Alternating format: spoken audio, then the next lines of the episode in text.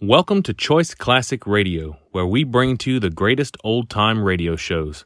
Like us on Facebook, subscribe to us on YouTube, and thank you for donating at choiceclassicradio.com. When it started, the tide was high on the San Pedro waterfront, and a hot tempered kid had murder on his mind.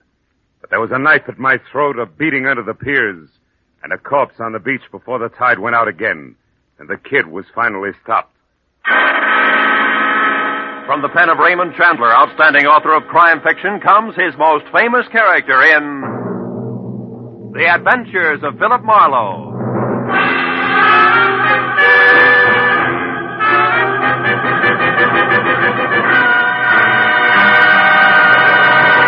Now, with Gerald Mohr, starred as Philip Marlowe, we bring you tonight's exciting story, Night Tide.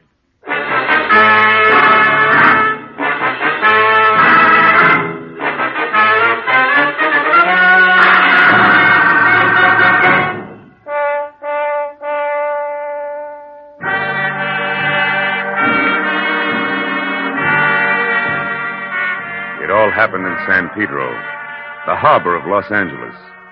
The lights on the ships were fuzzy through the wet mist that creeps up out of the ocean every night.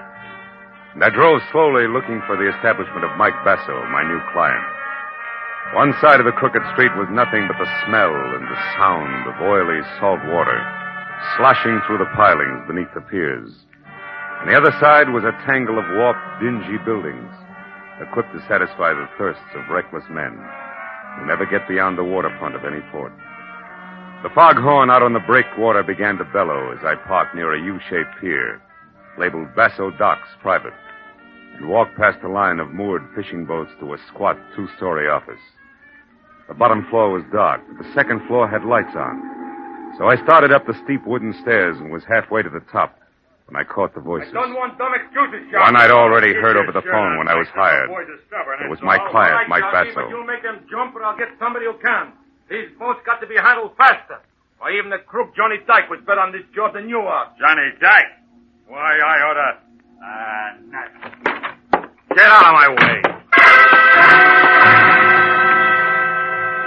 The big guy with the Latin jaw shoved past me and stomped down the stairs. So I went on up into the office. Mike Basso looked like a block of concrete, his 220 thick pounds hunched over a scarred, roll-top desk. And as I walked in, he swung a heavy bulldog head around and glared at me. You never heard of knocking first, I guess. You Marlowe? That's right. The Moose had just left here, got me all out of the mood for courtesy. That's Sharky, my crew pusher. Yeah. Good man, but slow. Come here. Sit down. We got other business. Have drink cognac. Thanks. Okay? Now, there's a hothead punk by the name of Johnny Dyke. I sent him to prison three years ago for stealing money from me. I made it as tough as I could for him. Any special reason why? Sure. Because I trust a fellow who works for me. Uh-huh. Johnny Dyke used to have Sharky's job. But he took advantage. When the police grabbed him and found my money in his own house, he squealed like a pig and said he was framed. Like all cheap punks do. Hmm. How does this get around to you wanting a private investigator? Because Johnny Dyke is out of prison. Got out yesterday on parole. And he's back in town now. Hey, you. What you looking at? Your clock. How come it says 11.30 or 20 to 8? It's electric. It was turned off last night, and I didn't start it yet. Now look, I was here with Ed Giles when he heard some noise on my private launch out there. He went down to see about it, and Who's Ed Giles? my general manager. While he was gone, the lights went out in here. That's when I got clubbed on the head. And when I went down, I got kicked around. Plenty. I'd be killed right now, but Sharky happened to come along, and the guy was scared off of me. Well, did you happen to see who it was? No, Ed Giles did. He got a good look. He admitted it. Only he claims he don't know who it was. He lies. On account of he's an old friend of Johnny Dyke's. Well, maybe Giles isn't lying. What makes you so certain it was Johnny who slugged you? They found this. Just a book of matches, huh? Mm-hmm. But see how the edges are crimped. Johnny Dyke always did that. He's nervous, all the time fidgeting. Sure. He might as well have left his calling card for me. Ah, it was Johnny all right. Okay, Basso, but before you get too far in, I'll tell you something. I don't go in for bodyguarding. Who wants a bodyguard? Here's what you do, Marlowe. Find that punk, see what he's got in mind. He beat me up once. Maybe that's all he wants. Or maybe he's coming back to put a knife in me. Just find out and let me know. That's all.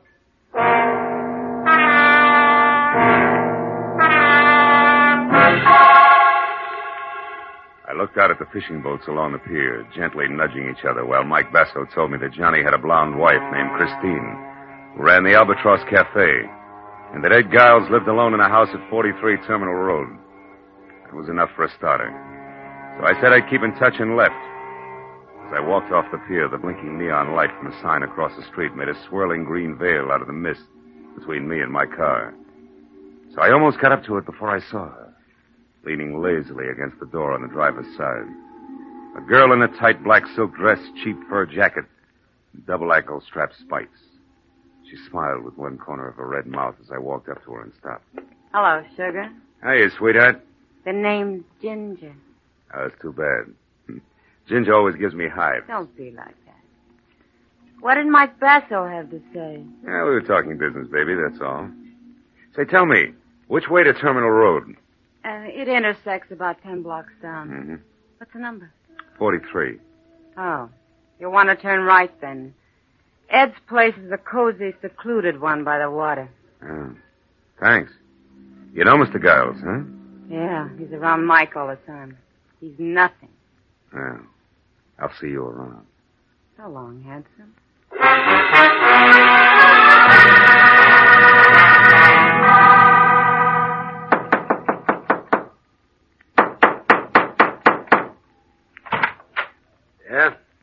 Want something? You Giles, Mike Basso's man? Yeah. So what? I'm Marlowe, private detective. I'm looking for Johnny Dyke. Why'd you come here? Is you're a friend of his, the only one? I haven't seen or heard from him, so I'm afraid I can't help Now, you. wait a minute. Let's go inside. I'd like to talk about Hey, the kid. now look. He's put himself in a pretty hopeless situation coming back here to Pedro. What do you think? Because he's got enemies like Mike Basso and Sharkey? Yeah. What's he going to do? Fight it out or be smart and leave town? Listen, private investigator, I told you once. I don't know because I haven't seen him. You're a liar. You saw him last night. You're working for Mike, aren't you? Get up, Peter. Don't shove. I'll shove harder than that, brother. Okay, Giles. We'll try it the hard way. Now, where's Johnny? I don't know. Come on, get up, get up. Let's play again. You saw him last night, didn't you? Didn't you? Oh, all right, all right, all right. I saw him about 11.30. I was standing on the deck of Mike's launch when I heard a commotion and looked up. I I saw Johnny jump down the stairs from Mike's office and run off the pier. I haven't seen him since, and that's the truth. Okay. Sorry I had to make a squeal on a friend. Now, Where's the Albatross Cafe? The Albatross? Yeah. On the corner of Front and Castle Avenue. But look, can't you leave Chris out of this? She's a good kid. She's been through a lot already. Think Johnny's going to leave her out of it? Besides, it's for her own good that I want to see her. Yeah, I suppose you're right. But I, I'll tell you something for your own good, too, Marlowe. If you find Johnny Dyke, don't push him too hard. He was tough before he left. Now he'll, he'll have rawhide for brains. Depend on it.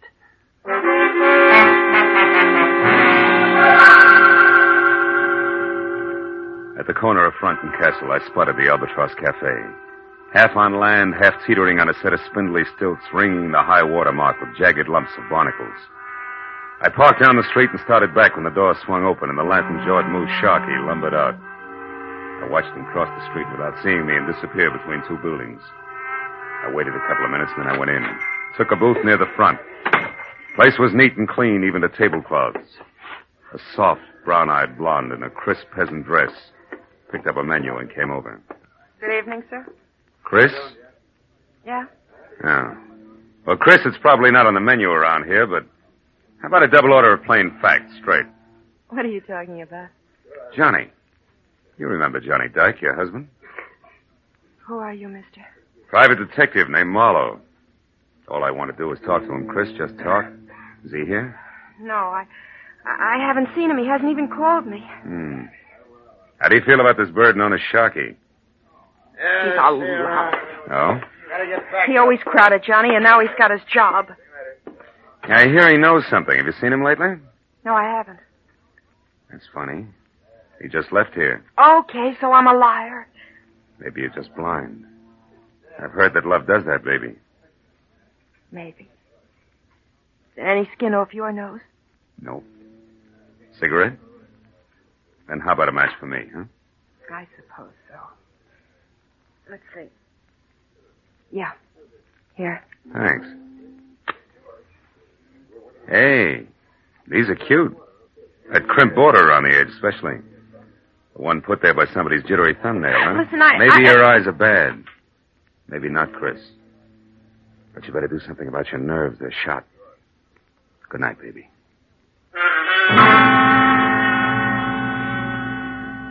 I didn't look back, but I knew she was watching me all the way out the door and down the street, so I made it real good as far as the next block and around the corner. Then I doubled back fast and stayed in the shadows until I got within sight of the Albatross Cafe again. And in time to see a man ease out a side door and slip out of sight among the pilings under the building. I moved in closer and found a rickety trail of greasy planks that led out through the forest of slimy pilings under the piers. I'd have felt better on a tight rope, but it was home ground to Johnny Dyke. I felt my way slowly along the slippery planks. When from behind a piling, an arm like steel springs snapped under my chin while a hand pressed the point of a long, thin knife with a curved white handle up against my throat. You said you wanted to talk to me, Marlowe, so talk. But fast, because I don't have much time. Ease up on my throat, will you? Okay. There. You're a sucker. Why don't you try to give up? Trying to even the score. Get out of town and forget it. Sure. Sure, to you, that's easy. You didn't spend three long years in the cooler for something you didn't do. I'm going to get even, all right. I don't know how for sure yet, but I will. Wind up right back in the coop, sucker. If it keeps this time, is it going to be worth it? Could be. I was a good boy up there. Every time I wanted to slug a guard, I said, Mike Basso to myself instead. Now I got it all bottled up inside me. I'm not going to carry all that hate around forever. I'm going to get rid of it, and there's only one way to do it. Ed Giles was right. You've got rawhide for brains. You better put the knife away, Johnny. I think we got visitors. Sure we have, Marlowe. Rats. Big ones. The piers are full of them. You should feel right at home, Just punk. don't sleep too long, pal. Oh!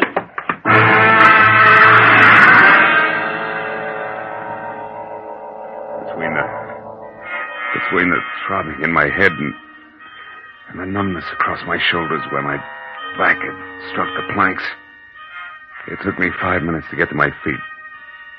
And another five to climb up the street level. By then the pier was deserted. So I headed for the Basso docks on the double with the unpleasant answer to my client's question, plus the added attraction that I'd even seen the knife Dyke intended to use.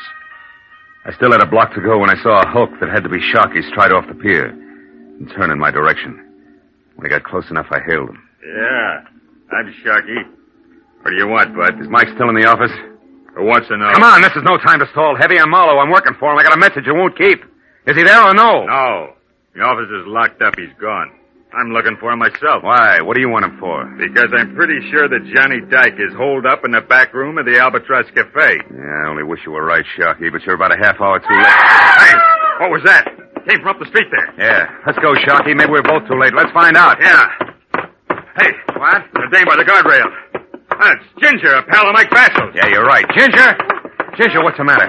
What happened? Go down there. Take a look, will you? I- I'm scared. Down where, Ginger? In the water. I think I'm, maybe I'm going to be sick. Marlowe. Hey, Marlowe, come here. Look. Holy smoke. That's, that's Mike down there with a knife in his back. Yeah. A long, thin knife with a curved white handle. Belongs to a guy named Johnny Dyke.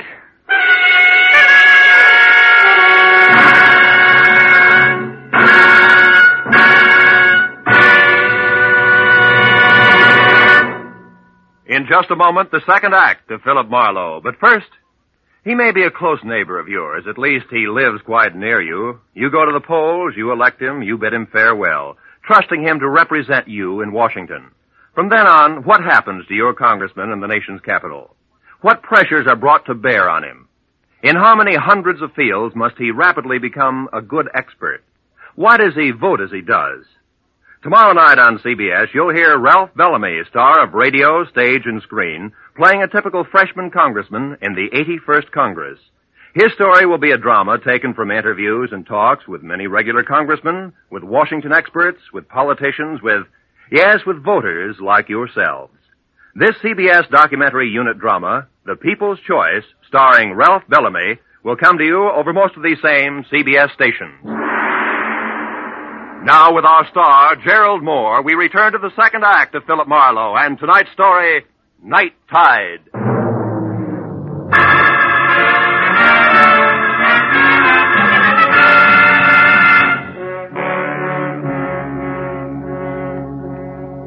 Lying with his face muzzled into the sand and the rest of him half submerged in the shallow lapping water, Mike Basso was violent death at its ugliest. Ginger turned and walked slowly away from us, trembling like a wino caught in the morning sun. And I told Sharky to go get the police. And I headed for the Albatross where I figured I might get a lead on Mike Basso's murderer. When I got there, I skipped the formality of the front door and quietly moved around to the back, where I entered without knocking and made my way along a narrow, dusky corridor as far as a half-open door labeled Private, where I met Christine Dyke talking on the telephone. She looked up and gasped at the sight of me and then slammed the phone down abruptly. I was willing to bet that the party on the other end had been husband Johnny. Nobody else. What do you want, Marlowe? Most of all, one Johnny Dyke in handcuffs. Don't bother with the my man pitch, honey, because at the moment the lyrics will make me sick. I just left a corpse that used to be Mike Basso. Basso.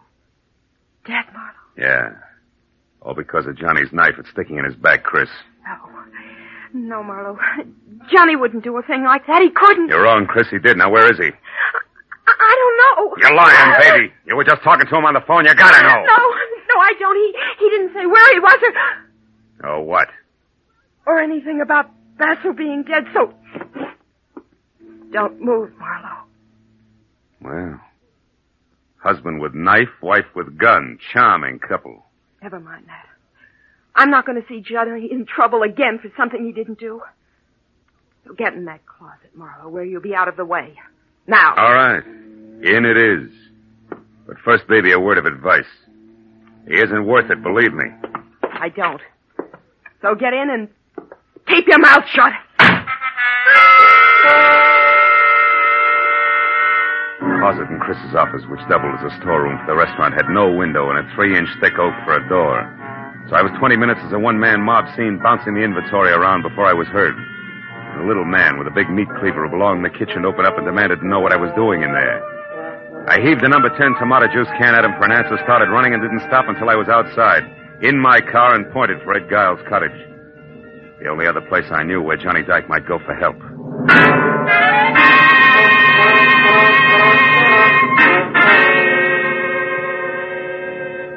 Stop at the house and found Giles himself standing on the outside steps looking puzzled at a pair of taillights that were blinking out of sight, I knew I was too late. Yeah, Marlowe, it was Christine. And all upset about getting her hands on $500.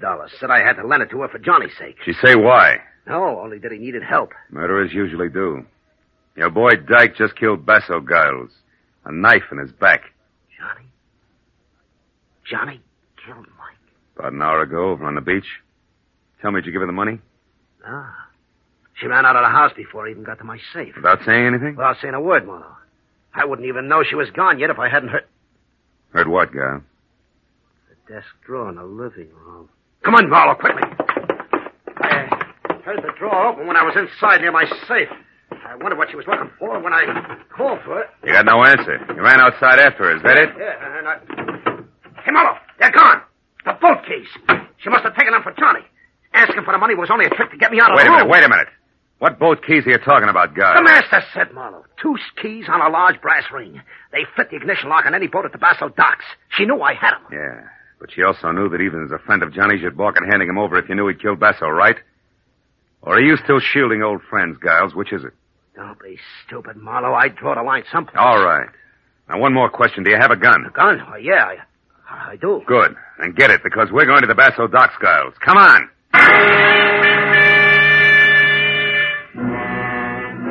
Both piled into my car, and in something less than ten minutes, ripped through the wide, empty streets to the Basso docks, which were two parallel piers set about a hundred feet apart, and jutting out deep into the bay with more than a score of boats moored to the inboard side of each. But when we were out of the car and saw nothing of Johnny Dyke or the girl, and heard no sound other than the dull thump of wood on wood and the rhythmic slap of water against the hulls, I decided that we should split. And I told Giles to search one pier carefully while I took off for the other. But a minute later, just as I started out alone over the oil-soaked planking, I remembered the panoramic view of the docks I'd gotten earlier that evening from Basso's office. So I stopped, then turned and ran for the flight of wooden steps that led to it. I was halfway up them when I stopped again. There was somebody ahead of me and with a key opening the office door. I crouched low, then moved closer one slow step at a time toward what I knew might be Johnny Dyke. But in the next second, a light clicked on in the office, and I forgot all about being subtle and leveled the 38 in my hand at the belt buckle of the sharply silhouetted figure. It was Sharky. I wouldn't move if I were you, Buster. Uh, who is it? Marlowe, Sharky. Who are you expecting? No, nobody, funny man. But I wouldn't want it to be Johnny Dyke at the moment. He might want to settle old scores. You know, Marlowe, the price for two murders is the same as the price for one. So I've heard. Now, lest we stray from the subject, Sharky, do you mind telling me what you're doing here? And don't say I'm getting personal, or I will. Come on, talk up like a big boy. All right. I'm here because I don't like cops. Right now they're down on a beach swimming around Basso's body like kids around a maypole. Also, I figured that before he blew, Dyke might come up here after the money he knew Basso always kept on hand. Satisfied? In a word, no. Why not? Because I buy the switch first. You're here, Sharky, to steal that dough and let people think that Dyke took it on his way out. You can't prove that. Only because I haven't got time. You see, Sharky, it's an odds-on bet that Dyke's out on one of those boats right now. Just waiting for the... What is it, Marlowe? Sharky, what time is it? Huh? The time! Quick, what is it? It's 11.35. Why? Uh-huh. What's that got to do with Dyke shoving off? From where I stand, everything. Now, look, Sharky, get back down to those cops. Get them up here. And... Hey, Marlowe, look. Over there at the end of the starboard pier. It's Dyke. Yeah, and trying to get away. Go on, Sharky. get to the cops, fast!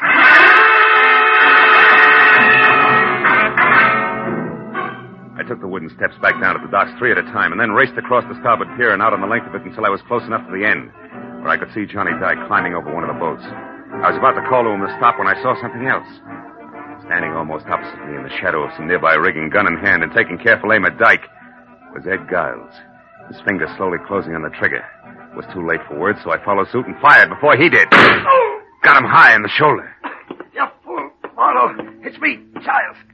Dyke is out there. I know. The man who murdered Basso isn't. He's right here, Giles. What do you mean, Marlowe? But I just found out you're a liar about seeing Dyke last night from the deck of Basso's launch. You couldn't have. So what? So you weren't shielding him, Giles. You were framing him. Framing him so that you could get rid of Basso and pin his murder on Dyke, who you'd also get rid of while playing public citizen who's helping the private detective apprehend a killer. What do you say, Giles? Is that it? You're a smart guy. Figure it out for yourself. Come clean, No. Giles, or I'll blow your head off. All right. All right, Chris and I framed Dyke. Chris, Yeah, what are you giving me? honest, Marlowe. We figured that we'd be in the clear with the money we took from Basso. And with Johnny well tucked away in a big, strong prison. You dirty louse. Keep talking. So we took advantage of Johnny's loud mouth and incidentally you as well. With Basso gone, I was going to step into his spot. You're the one with the loud mouth, Giles. Well, Little Red Riding Hood. I went for your line. Funny what a sucker a smart guy can be. He wasn't the only sucker, baby. Ah, Johnny! Stay back, Johnny. Shoot if they move an inch. She's got a gun. Shoot him, Chris. Shoot. Come on. Get away, Johnny. Get away from me. You wouldn't shoot me, Chris. Please get You wouldn't shoot your own husband. shoot The man you talked into running away until things quieted down. Shoot. The man you'd move heaven and earth to help so he could be shot in the back. But you can't shoot me while I'm facing you, can you? You cheap, filthy, double-trusted little scout. That's enough. Johnny, cut it out. Okay, Marlowe. Okay.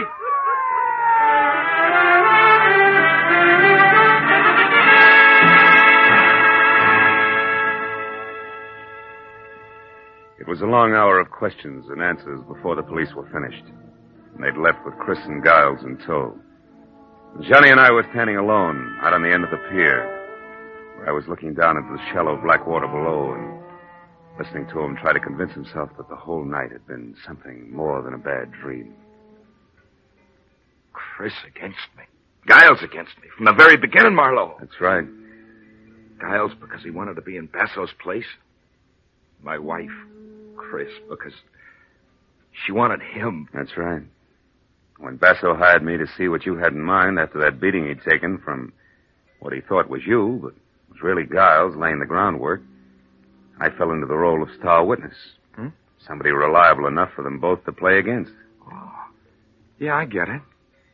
So you could testify that at, at first Giles had tried to shield me like a, a good friend. Yeah, And in the end, had to kill me when I tried to escape.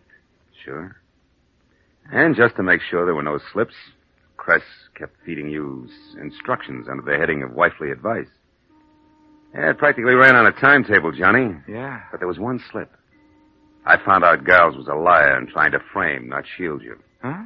How, how was that, Marlowe? Well, look, he said he saw you beat up Basso in his office at 11.30 last night when he was down on the deck of Basso's private launch, investigating a strange noise. Yeah? Well, Johnny, he couldn't have.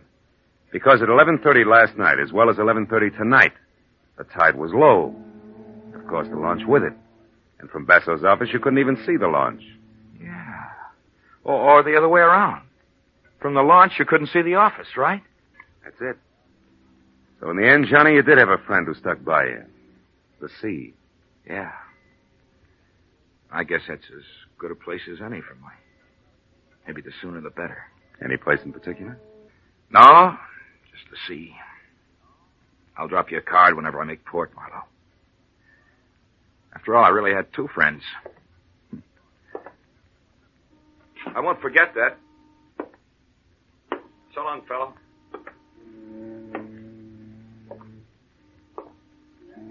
I watched him walk away until he'd gone the length of the empty pier and was swallowed up in the emptier night.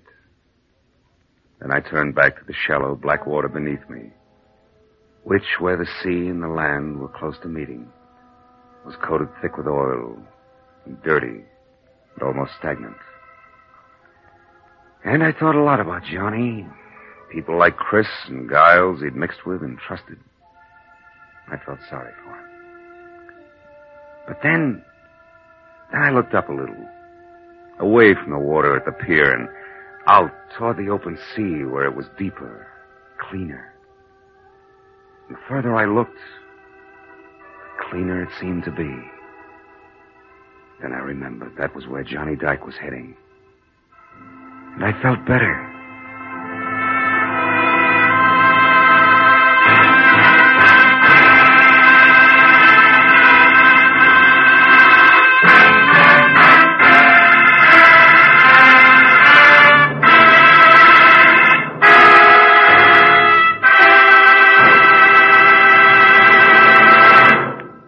Adventures of Philip Marlowe, created by Raymond Chandler, star Gerald Mohr, and are produced and directed by Norman Macdonnell. Script is by Mel Dinelli, Robert Mitchell, and Gene Levitt. Featured in the cast were Michael Ann Barrett, Lou Krugman, Howard Culver, Frank Gerstle, Georgia Ellis, and Frank Richards. The special music is by Richard Aurandt.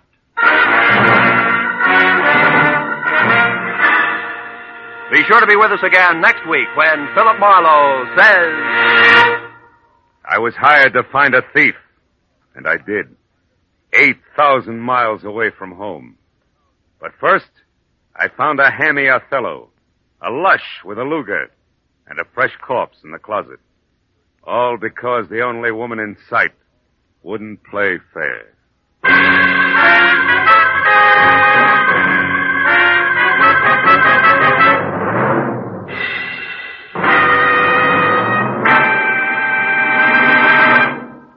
A tortoise told a household pest, goodbye, goodbye. An MD said, you'll pass the test, up in the sky. This is the newest Phantom lyric on CBS's Saturday Night Sing It Again program. And later tonight, over most of these same CBS network stations, you'll hear the Phantom himself singing them. $51,000 ride on solving the Phantom's identity and answering one more question about him. 26,000 in wonderful prizes for telling who he is, 25,000 in cash for answering the extra question. How's for listening in tonight? Phone calls go out to CBS listeners throughout the nation. This is Roy Rowan speaking. Now, stay tuned for Gangbusters, which follows immediately over most of these same CBS stations.